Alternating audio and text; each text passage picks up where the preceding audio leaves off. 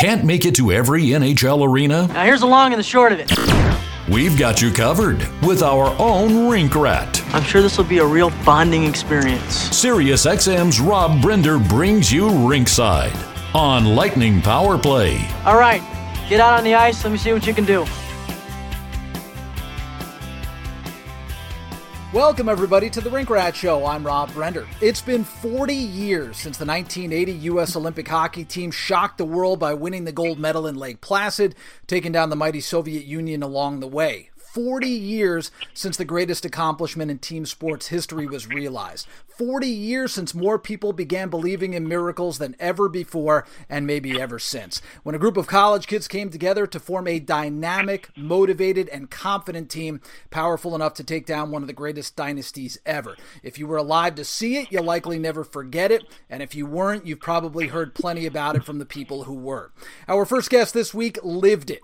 An eight year NHL career led to being hired as the Olympic team's assistant general manager and assistant coach under Herb Brooks. He would go on to be the general manager and coach of the New York Rangers, followed by a 17 year tenure as the general manager of the Pittsburgh Penguins, which saw the team win back to back Stanley Cups in 1991 and 1992. He was responsible for drafting some of the best players in Penguins franchise history, including Jaromir Jagr, Evgeny Malkin, and Sidney Crosby. He's now a scout for the Penguins. It's the great Craig Patrick. Craig, how are you, my friend? I'm great. How about you? Outstanding. Thanks for doing this. Really do appreciate it. So, 40 years since the Miracle team pulled off what everybody thought was impossible and improbable. And I'm sure you've heard this question as you pass through the decades since, but can you believe it's been 40 years? no, every, every year it's, it, it just amazes me that it, uh, it still resonates so well in uh, in the world of sports. Actually, in the United States, uh, in a lot of circles, it's just uh, it's a, it's an amazing.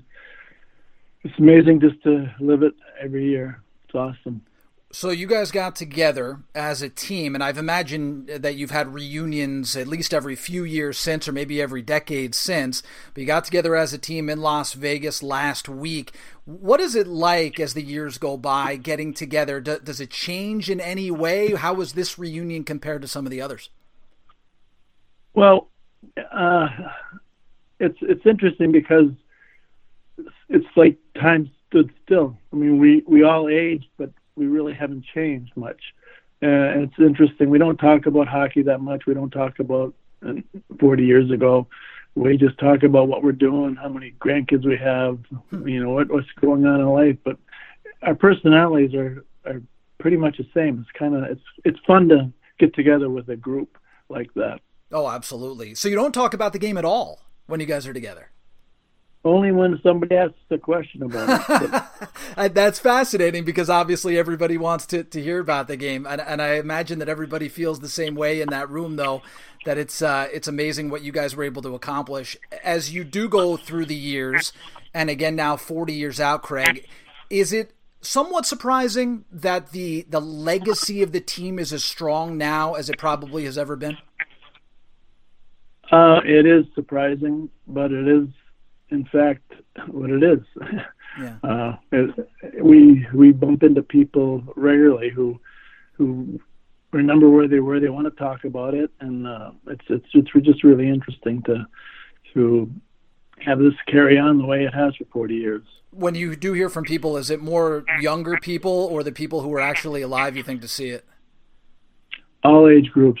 Mm-hmm. The movie Miracle did a great job telling the story, and uh, in today's youth sports, that movie gets shown. I don't care what sport it is. Mm-hmm. That movie gets shown by almost every coach that has a, a, youth team. So all these young people are growing up with that movie. Yeah, it's one of the great sports movies of all time. And it's been played, by the way, over and over again this past week, which is great that companies like ESPN and, and the big sports companies are realizing just how big a moment this is. And, and it does maybe expose more kids to it. We're talking to Craig Patrick, assistant coach for Team USA during the 1980 Miracle on Ice run. And then uh, also had eight years in the NHL prior to that, which a lot of people may forget, or if you weren't alive uh, to know it at the time. Yes, Craig did play in the NHL for the Golden Seals, the Scouts, the Blues, and the Capitals as well, and then went on to be the youngest general manager in NHL history when the Rangers hired him in 1981. So during the Miracle run, did you get a sense that the exposure that you were getting as a coach was going to wind up leading to the career that you've had since? Well, I had no idea. Um, I, you know, we're so we, we had a busy, busy schedule, and and we, I really didn't think about anything beyond that particular year, anything beyond the Olympics. Uh, just we were just trying to be as good as we could be, and and and Herb put those young guys through their paces for day in day out for seven months, and um, that's all we focused on really. For and and fortunately for me, once it was all over, uh, USA Hockey hired me to kind to clean up the aftermath of everything because people wanted people wanted players all over the country to go to you know, whatever show it was or you know get on some TV program. So I, I it was my responsibility to get people where they needed to go, and in the process of doing that, I, I started getting interviews with NHL clubs, which I, I that would have never happened had had the Olympics not happened for for all of us. Oh, sure. And, and, when it came to the Rangers, you have such a deep connection, or your family does, with that organization. Uh, Lester, of course, your grandfather uh, was a manager of that team and also played for that team. Uh, I believe your father, and if I'm not mistaken, another relative, maybe your uncle, also played for that team. Yes, my my uncle Muzz played in.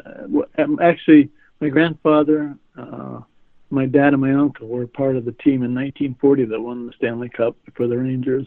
Wow. So that was that had to be the dream come true, I would think, when you got that opportunity.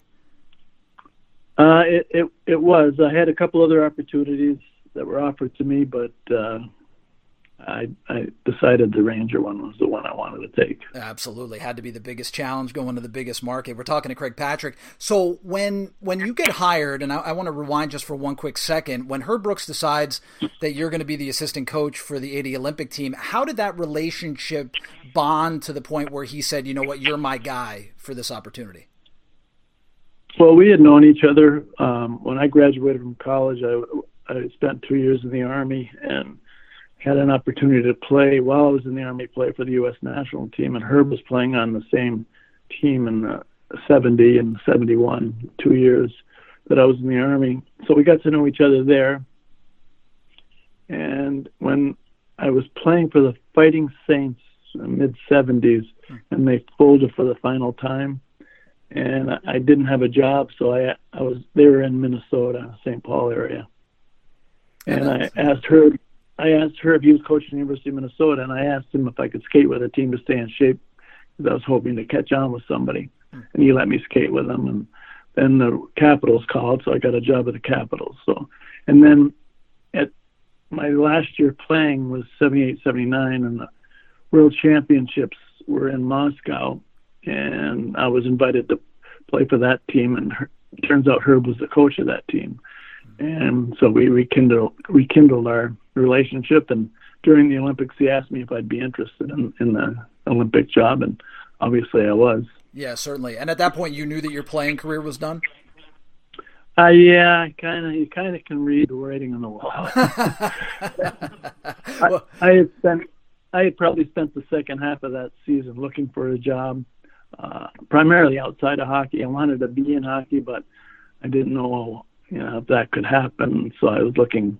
I actually had a, potential opportunity with Transamerica Corporation that I was looking at seriously, and then the Olympic thing came along, so it changed everything. Amazing how one fork in the road can change destiny like that. And actually, that brings me to an interesting point. I was going to ask you about this anyway, because you, again, you come from this great lineage of hockey players and hockey managers, and you were in it for so long at that point. I'm just curious if you could have really genuinely, especially now, imagined doing anything else uh, no, I, I, I couldn't. But you know, you, when you're walking walking through life, you don't you don't always get exactly what you want. So you've got to look at all options.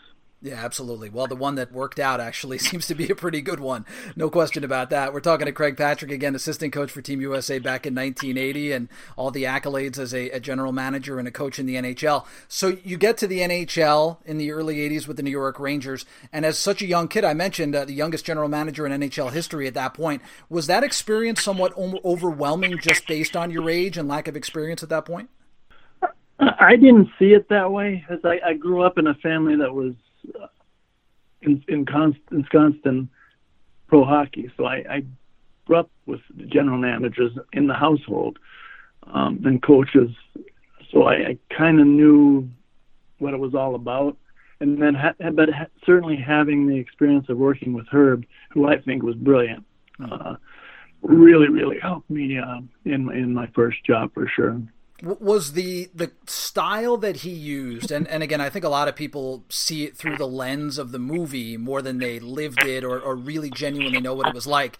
Was the style that we saw in the movie similar to what he was like in real life in terms of uh, the way that he was able to almost psychologically motivate that team? Well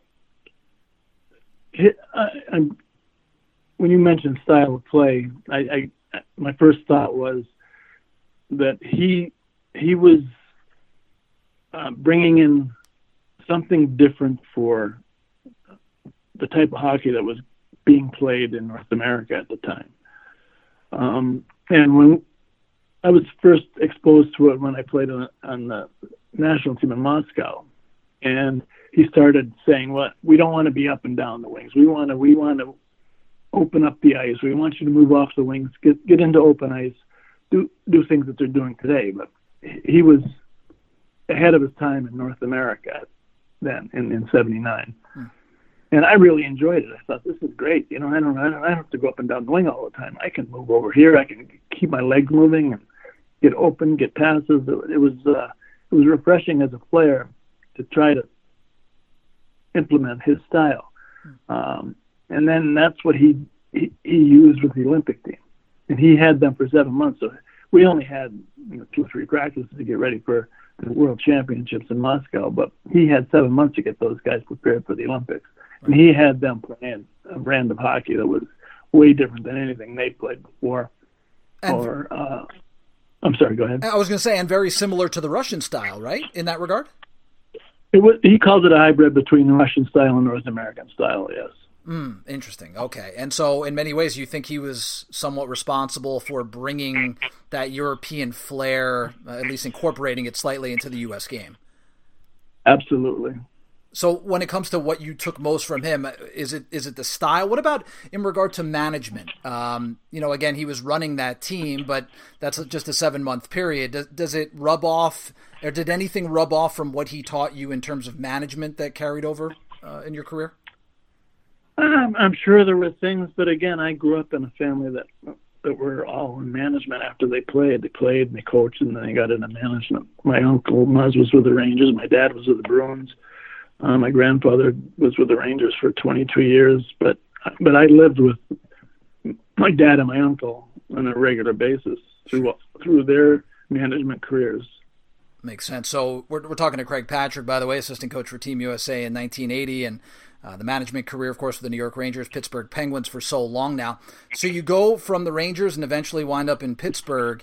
But in terms of the experience that you garnered with the Rangers, how much better of a manager did you think you became once you took the Pittsburgh gig?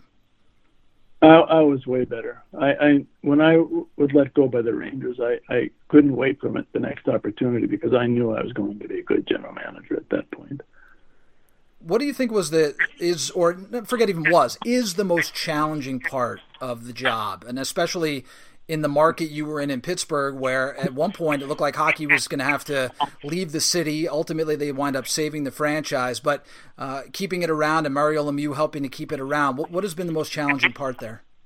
Having uh, having solid ownership is, is, is important. We I'm not sure the Penguins ever really had solid ownership until uh, Mario put a, together a group that that could handle a major league budget, major league program. Um, that's that's the biggest been the biggest struggle here. Now it's not a struggle at all. It's all I mean they've they've done wonderful things uh, with the new ownership group. Yeah, playing in a wonderful arena too in town. It's amazing where it came from to where it is now, right? I mean, you, you look back just what, 15, 20 years ago, and as I said, there was a question as to whether or not hockey was going to last there, and now all of a sudden, strong as can be. You must be pretty uh, pleased with the way things have turned out in that regard. Oh yeah, I'm very I'm very happy for the way this organization is is set now. It's it's uh, I mean there was it, it was in bankruptcy twice in, in existence uh, before Mario got got involved in um, in the ownership side, and it, it I don't think they'll ever see that day again. They're they're in good shape, really yeah. good shape. Yeah, absolutely. So again, the Cups in '91 and '92, and prior to that, you were responsible for being able to draft a lot of the pieces that wound up leading to those Cup championships, including Jaromir Jagr and the Jagr story I found fascinating. If you wouldn't mind, uh, and I know a few people have heard it, but for those who haven't, so uh, on draft day, you wind up with an opportunity to take Jagr, even though you didn't have the number one pick. And clearly, it seems like he was the best player to come out of that draft. He's one of the best of all time. How was it you were able to work that deal so you guys were able to draft Jagr? Well, it, it really wasn't us that did it. It was it was Jaromir himself.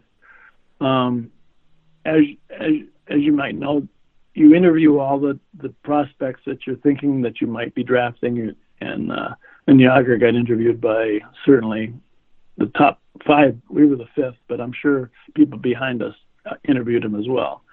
Um, and I didn't find out to till years later, but uh, when we interviewed him, he said we asked when he'd be willing to leave Czechoslovakia and come over, and he said, "Well, if you would, if you draft me, I'll come over tomorrow. I'll be here. I'll be right there." Hmm. And that's all he told us. But I didn't realize that he was telling other teams that he was going to stay over there for a few more years. Hmm. But that's what he was telling. Like Bobby Clarke came to me specifically and said, "Craig, how did you get him to come over?" He told us he wasn't coming for a few years. And I went, "Oh, really?" and that was all his love for Mario. That's uh, uh, yeah that's um, I'm certain that's what it was. He wanted to play with Mario. How about that? I mean, it's amazing how things like that work out. Somebody kind of falls in your lap, and, and he's willing to do whatever it takes, even lie to the other teams in order to make it happen. That's incredible. When you look back at your time in Pittsburgh as the GM, was that, you know, forget the number one moment, but as far as your legacy there and what maybe you're most proud of, is it the drafting of different players, the Jagrs, the Malkins, the Crosbys? Well, I, I think um, initially it was being able to recognize, and, and as a group, we recognized we needed certain elements to be successful. And we wanted to, Mario needed good good support around him to be to be a champion, and we recognized that we needed to get some some help for him. And to me, drafting Jagr was key, but also bringing in Joey Mullen, Brian Trottier, Larry Murphy, um, and, and Rick Tocchet, adding people that were quality players and quality leaders made a difference to to our organization when we started. And and and later on, when we were able to draft uh, uh, Crosby, Malkin, Fleury, Letang, those kind of guys, that I'm really proud of that as well. But that had more to do with not doing well on the ice and being able to pick early. yeah, that's true. I guess that's what always leads to those number one picks. But you know what? You guys have wound up in a great spot over the years to draft some of the most iconic players in the history of the game. It's it's incredible how things work out, all in one organization. And you must, Craig, love the organization and love the town to the point where you're still working there. You're a scout there now. Uh, is it truly that way, where you've really had kind of a love affair your whole life with that city? Well, I've been here 30 years, so I, I, I, I if somebody told me in the mid 70s I was going to live in Pittsburgh for 30 years, I would have said they're crazy. But I moved here, and I really, my family enjoyed it here. Uh, I have nine grandchildren; they're all close by now. Um, they've all stayed here, so it's um, yeah. I, my my family has really taken to this area, and I'm pleased that they have because it's a it's a nice area to bring up a family. Absolutely, yeah. But, you... but the thing the thing that you, mentioned, like Pittsburgh's hockey's been pretty lucky since the drafting of Mario. They've oh, had yeah. they've had a star every year since 1984. Yeah, it's incredible. And this is what 2020. That's a lot of years. I don't know any other any other organization that can say that. So. No, absolutely. Pittsburgh's, Pittsburgh's been fairly lucky in that respect. Yeah, most definitely. Uh, one last one for you, actually. I want to ask you about um, managing compared to playing.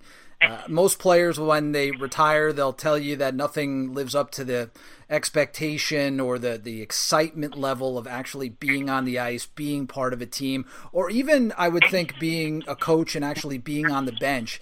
Have you found that management has been as fulfilling for you as playing was or even coaching? Well, I'd have to say say this.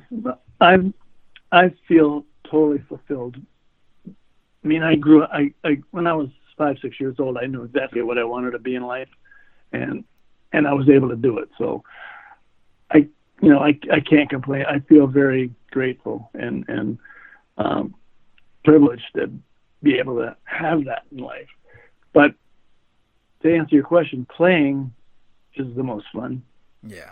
Uh, coaching is the next most fun, but I really enjoy being a general manager because uh, it's it's I, I guess it's what I wanted to be eventually, um, and it's it's all been fulfilling for me. So I'm I'm I'm very grateful for the life I've had. Yeah, absolutely. And how many people get to look at their resume in hockey and say they've pretty much done everything? And essentially, I look at yours and you've done everything. And that that's really incredible. Truly incredible stuff. Craig, I can't thank you enough for this time. I know it's a really busy week for you. We had uh, the time where you went to, to, visit with the Miracle guys in Vegas, and then uh, the um, the trade deadline just passed, as a matter of fact, as well. So uh, thank you for the time. Really do appreciate it. It was a pleasure catching up with you. Thank you very much. I that, appreciate being here. Yeah, absolutely. That's the great Craig Patrick. This is the Rink Rat Show. We are back after this. Are you a mouse or a man? As a matter of fact, no. We're neither. We've got a rat. Rob Brender is the Rink Rat on Lightning Power Play. Welcome back to the Rink Rat Show. I'm Rob Brender. The NHL trade deadline came and went last Monday with a flurry of moves as teams competing for playoff spots look to beef up their rosters for the stretch drive, while the bottom feeders look to shed salary and add assets for the future. One of the teams that was very active on deadline day and the week prior as they looked to shore up their roster were the New York Islanders. They had a veteran defenseman Andy Greene in a trade with the Devils a couple of weeks ago and then paid up big to land JG Pageau, who's having a career year from the Ottawa Senators few hours before the deadline passed. They followed up that Pageau deal by locking up the 27 year old to a six year contract extension, making sure it wouldn't just be a rental. Islanders team president Lou Lamoriello wasn't satisfied even after acquiring Pageau. He reportedly tried to pull off a huge trade with the Wild that would have reunited him with Zach Parise, but the deal fell apart before the clock ran out. Regardless, the New York Islanders clearly improved their chances as they look to get back to the postseason for the second consecutive year. Joining us to go deeper into the Islanders is one of the great writers for NHL.com. He's their deputy managing editor, covers the Islanders. It's the great Brian Compton. Brian, how are you? I'm doing great, Rob. How are you, my friend? Outstanding. Great to have you. It's been a long time since we spoke. As a matter of fact, a long time since we've also seen each other uh, on the island. I was at a game in Brooklyn a couple of years ago, and since that time, this team has become a lot of fun. And they were a surprise last year, not so much of a surprise this season, considering what they did last year. But the way that they were able to get this organization to turn around, and certainly it coincides with Lou Lamoriello coming aboard to be the president, and also the hiring of a new head coach, and we'll get into Barry Trotz here in just a little while. Clearly, those two have made just a dramatic difference with this organization. Yeah, it's night and day, and, and everything that they do, and how they you know, conduct themselves on and off the ice as far as practice habits go, things like that. Even warm ups have been completely different since Barry Trotz uh, entered the fold here, Rob. So, uh, you know, you figured it would take a lot more time than what it took them to get things going in the right direction. But I, like you said earlier, uh, they certainly took a lot of people by surprise last year, but no surprise this year what they've been able to do, and obviously they made two big moves, as you said. Absolutely. Let's go deeper into those moves, Brian, because clearly they were two of the most impactful moves that we saw before the deadline for any team. They go out and they add the defenseman Andy Greene. We'll talk about that in just one moment, but first let's get to the Pageau deal.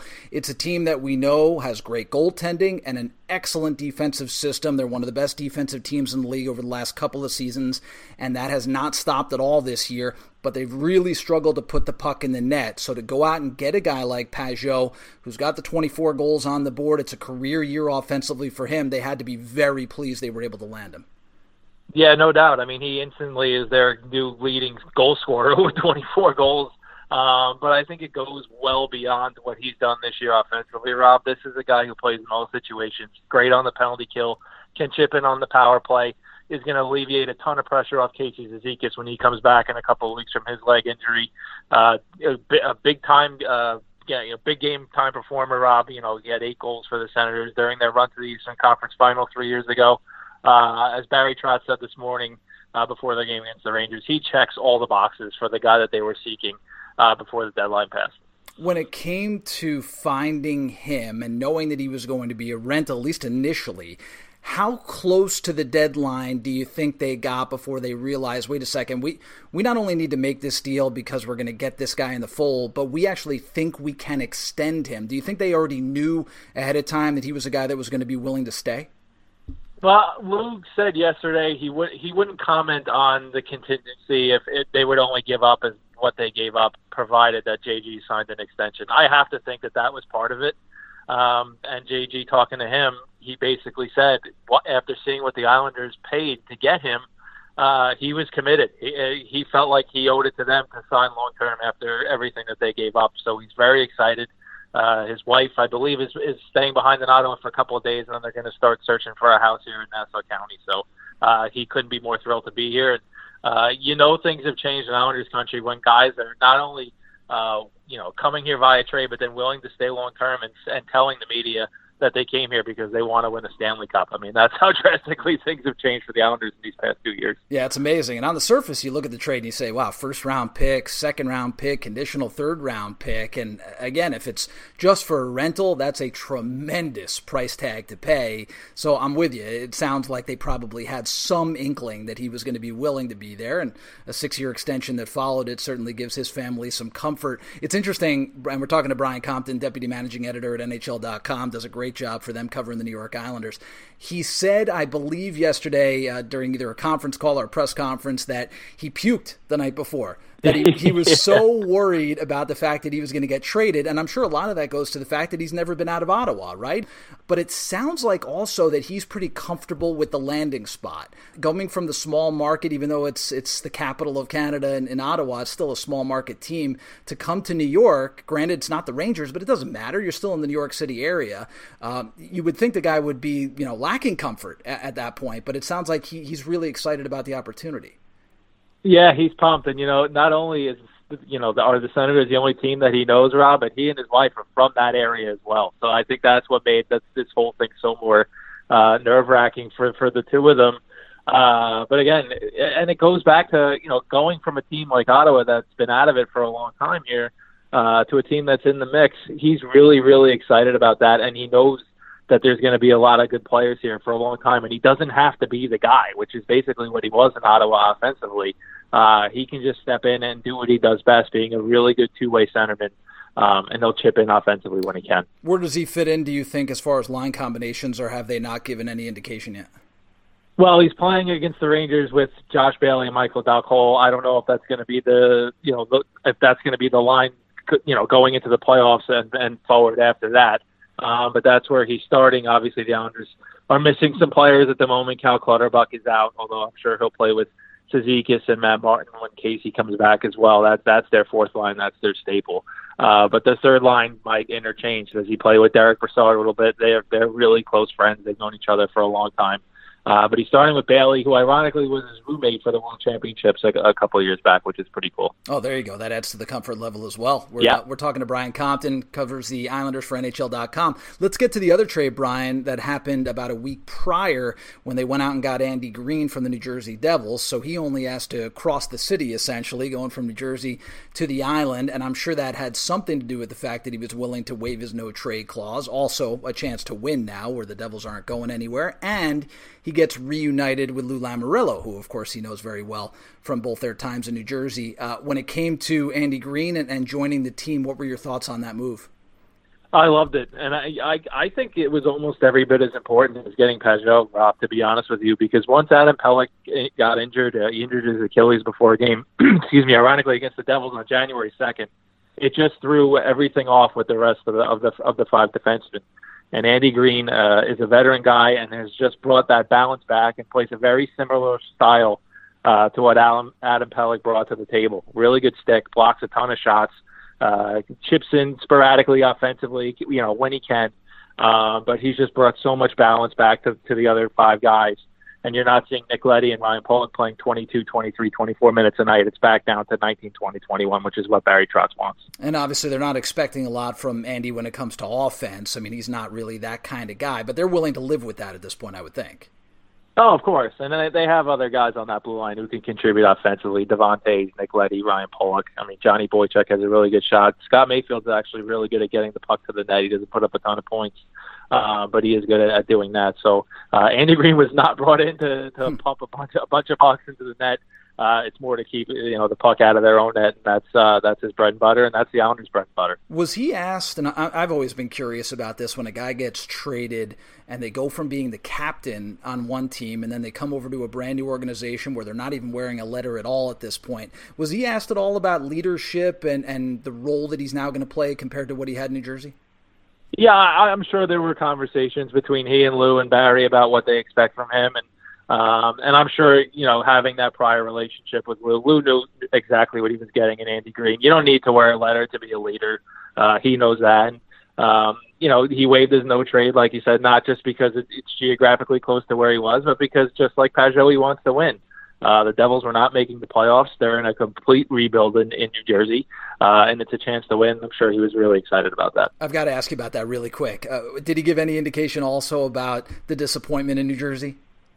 Oh, uh, yeah. I mean, look, everybody had higher. I don't know. Uh, I didn't think they were going to make the playoffs, Rob, because when you just make so many changes like they did, uh, it's tough to just gel and, and take off, right? I mean, everything, yeah, every team is different. I get it, but um, uh, you know, Andy Greene's 37 years old. He wants to win. He, he went to the Cup final in 2012. Uh, things didn't pan out. Uh, Jack Hughes is going to be a very good player down the road, uh, but he has what seven or eight goals. I mean, I, I don't think anybody f- foresaw uh, the, the offensive struggles that Jack Hughes has endured this first season. So they have a lot of work to do. Um, I think Devils fans should have the utmost faith in Tommy Fitzgerald. I think he's going to be a really, really good general manager uh, but it's going to take some time to get things right there. Oh, absolutely. Yeah, they are a long ways off, but uh, I agree with you. Tom Fitzgerald's done a great job, and, and maybe we'll talk about that here in just a minute. Uh, back to the Isles, though. We're talking to Brian Compton, covers the Isles for NHL.com. So those are the two trades that did happen, Brian, for New York, and there was one that was rumored, and I mentioned it at the top, with Zach Parise, who also, it sounded like, wanted to be reunited with Lou Lamoriello, a trade that was being worked on, according to multiple reports, with Minnesota, that ultimately not did not wind up getting done. And obviously, Parise's got a ton of money left on his contract, 35 years old, and I'm sure money had a lot to do with the holdup as they were trying to piece it all together. Did you get any idea of how close that deal actually came to getting done? I didn't, at least from the Islander side. Uh, Lou wouldn't comment on it. I spoke with Andrew Ladd this morning. He was obviously rumored to be involved in this trade uh, with the massive contract that he has as well. Um, look, I mean, could could Zach Parise have helped the Islanders? Absolutely. Um, Lou wouldn't comment on it. it uh, to me, if if there's a lot, if there's smoke here, Rob, uh, I have a feeling that this could be revisited either at the draft or at some point over the summer. It sounds like Zach Parise um, wants wants to be an Islander. Uh, there's a legacy here. His dad played for the Islanders back in the '70s, scored the big first big goal in franchise history against the Rangers in the playoffs in 1975 um, the Wild are kind of in the same boat as the Devils, right? I mean, they they need they have a lot of work to do to get things right. Uh, Bill Guerin looks like he's going to be a really good GM for them for a while. Um, so I could, I think this could be something that's revisited if it's as close as it was as, as it was reported yesterday. Yeah, that's interesting because there's so many angles to that based on his age and the money still left that the Islanders would be okay with absorbing both those. And yes, there would be money going back the other way with Andrew Ladd, as you mentioned, so they could probably make it work financially. But still, to take on a guy at his age and and be comfortable with the fact that he has five years left on a contract is one thing. And also from Parise's perspective where he was apparently willing to waive his no trade clause. As you said, he wants to be an Islander. His dad, he's got the legacy there. But if you remember back to the time when he left the Devils and went to Minnesota, he was so excited about going home. I'm going back yeah. to Minnesota. I w- I can't imagine ever wanting to play anywhere else. And all of a sudden, maybe it clicked in his mind. You know what? I'm 35 years old. I need to go get a winner, and this team isn't going to be it. And it's interesting how that that dynamic changed so quickly for him. Yeah, and it's not always. I mean, look, I understand why he would be excited about going home, but it, it's not always rosy. Those situations. I mean, I don't think John Tavares has envisioned, envisioned the way things have gone in Toronto so far since he signed there, right? So you just never know how it's going to go, and you can tell now that the Wild are they're not close. Uh, and like you said, Zach's 35. He wants to win. Um, and it's it's just a matter of how do they fit this all together. I'm sure it was trying to figure out contract stuff yesterday if it got as close as it did. Um, Lou has to re-sign Mat Barzal, Ryan Pulock, and Devon Toews this summer. They're all under, uh, no, excuse not unrestricted. They're restricted free agents. Um, Mat Barzal is probably going to get at upwards of eight million dollars per. So it's it's going to be tough to fit all these guys in. And uh, like you said, Zach has a pretty hard cap hit here for the next five years. Yeah, absolutely. So those are the deals that got done, and the one deal that didn't get done. And we have an idea now what the roster is going to look like as they make this playoff push. And currently sitting in a playoff spot. I want to ask you about, about the system a little bit because we do know that the goaltending has been great, and, and I also want to ask you about Varlamov here in a second. But first, with the system, does that lead at all to the lack of goal production? And I, am asking that from the perspective of you look at the goal totals. They're 12th in the Eastern Conference right now, putting the puck in the net. And it's not because they don't have talent on their forward lines. You mentioned some of the talent here just a little bit ago. They have a very defensive oriented system. Does that have anything to do with it? I mean, we looked at those Devils teams in the mid 90s. They didn't put the puck in the net a lot, and they won a ton anyway. They, they found a way. So are, are they comfortable with not scoring as many goals as, say, the Maple Leafs or the Lightning or other teams in the Eastern Conference? Uh, I mean, look, uh, I'm sure they would like to score more goals, and I, I think they have for the most part, aside from that rotten road trip that they had uh, recently, Rob, where they lost four straight and we scored two goals. That's obviously not going to cut it. Um, they spend a lot of time in their own end, not because they're inept. Uh, they wait for the other team to make a mistake and then they pounce. And they don't have a ton of guys who drive uh, the offensive play. I think Pageau will help it in that respect. Um, and I think they'd like to see more from a, a you know a guy like Devon Toews who's starting to, to come along uh, this past month or so. I think he's capable of doing a little bit more offensively, but um, uh, I think that they're capable of getting three to four goals every night. It's just a matter of making sure that it's two or less. Uh, and Varlamov's been really, really good for the past five or six games. He's, I think he's allowed eight goals in the last five games, and he's going to make his sixth consecutive start against the Rangers on Tuesday night. So if he continues to to be as, as sharp as he's been over the past two weeks or so, uh, the Islanders are going to be in really good shape come playoff time. Yeah, and when it comes to Varlamov, they must be thrilled overall at that acquisition. You let Robin Lehner go coming off the year that he had a season ago, and he's been great again this year. Just got traded again, by the way.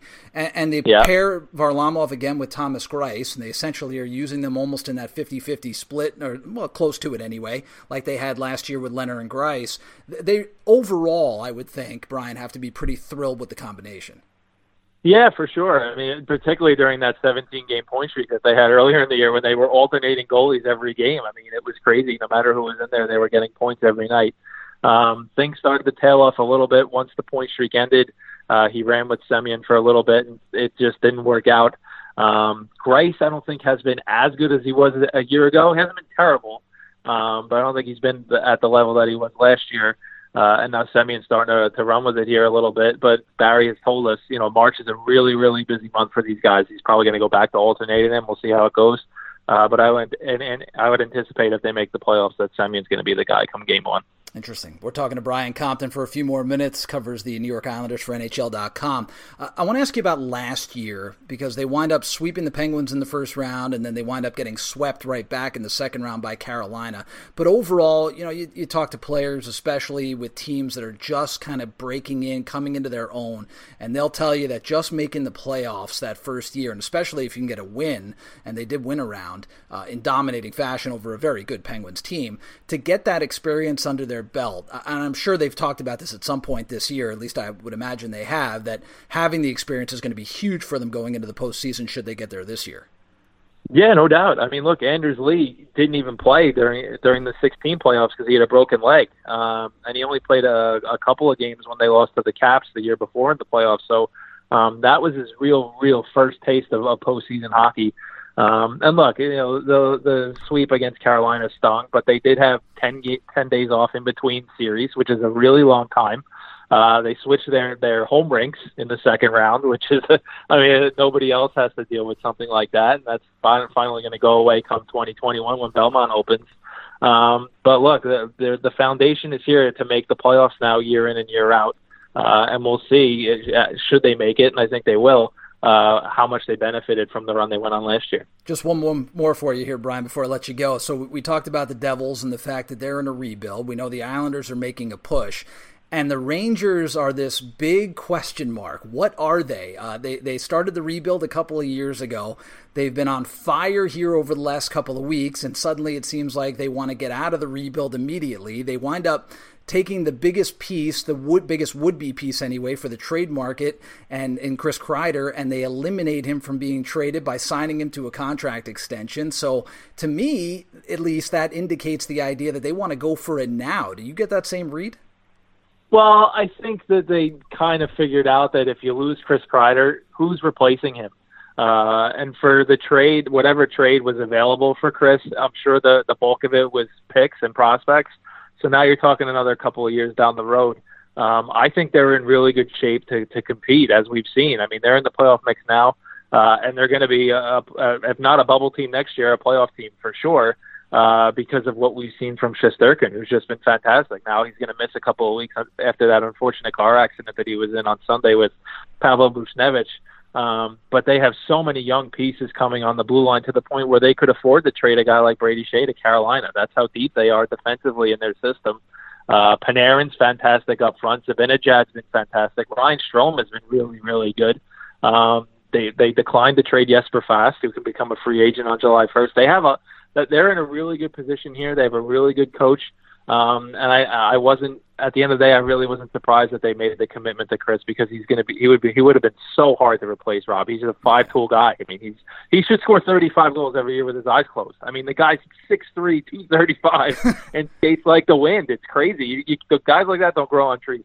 No, no, completely agree. He's a tremendous player, and I'm with you. I actually thought it was a pretty good move to wind up keeping him around, and if nothing else, he gives them another another big time scoring threat for next year, and a guy who they can count on, a guy who they know really well. So I'm right there with you 100%. And and as far as Shesterkin goes, by the way, that car accident as unfortunate as it was, obviously, for him and for Buchnevich as well. Uh, but when it comes to how it affected the trade deadline, I was actually talking to Sam Rosen last week, and I was wondering out loud to Sam whether or not he thought that ultimately Henrik Lundqvist would wind up waiving the no trade clause this time around, and maybe with Shesterkin playing as well as he have, and, and their backup goaltender playing as well as he has, uh, that maybe this is the time where Lundqvist, uh, as kind of like the odd man out, says, you know what, I'm going to go somewhere else. And I wonder if that car accident eliminated any possibility uh, that they would even ask him if he'd want to be traded. Yeah, you know, uh, I, I, Hank wants to play. There's no doubt about that, and I I think he probably would have agreed to waive his no trade clause had there been a trade that was out there, Rob. Um, but I think other GMs around the league know that there's a really good chance that Hank is just going to get bought out by the Rangers when this season is over. So why are you going to give up assets, right? Uh, if, you, if you could sign him next year uh, for a lower term deal, which I think is going to be the case, um, Colorado, wherever wherever it, it would be. Yeah. Um, it, it, it's just crazy that it's come to this with Hank. I mean, you never thought that it would end this way uh, if this is the direction that the Rangers are going to go. But you, we, we've seen this is just Sirkin and what he already is and what is going to be down the road. Um, and Georgiev's no slouch. He's been pretty good for the most part since he came up from Hartford. So uh, the Rangers look to be pretty set in goaltending here for a while. Yeah, it's almost painful to watch, isn't it? It's it's the superstar yeah. going out slowly, and boy, it's it's almost like uh, you know I think um, Sam said it best. It's like Derek Jeter when he's he's kind of phasing out in his career and he's batting 240 at the end, and then all of a sudden he's gone, and you can't believe he's gone. It's it's sort of like that I think here with uh, with Hank, and unfortunate to uh, to watch. But at least they are keeping him around and keeping him on the bench, and not just giving him a healthy scratch every night, which would be really tough to watch. Brian, it's been a, a pleasure. Thanks so much for the time. Really appreciate it, and enjoy covering this team. I, I think this Islander squad's a lot of fun. Thanks for having me, Rob. I really, I really appreciate it. Take care. That is the great Brian Compton, Deputy Managing Editor at NHL.com, covering the New York Islanders. This is the Rink Rat Show. We'll see you next week.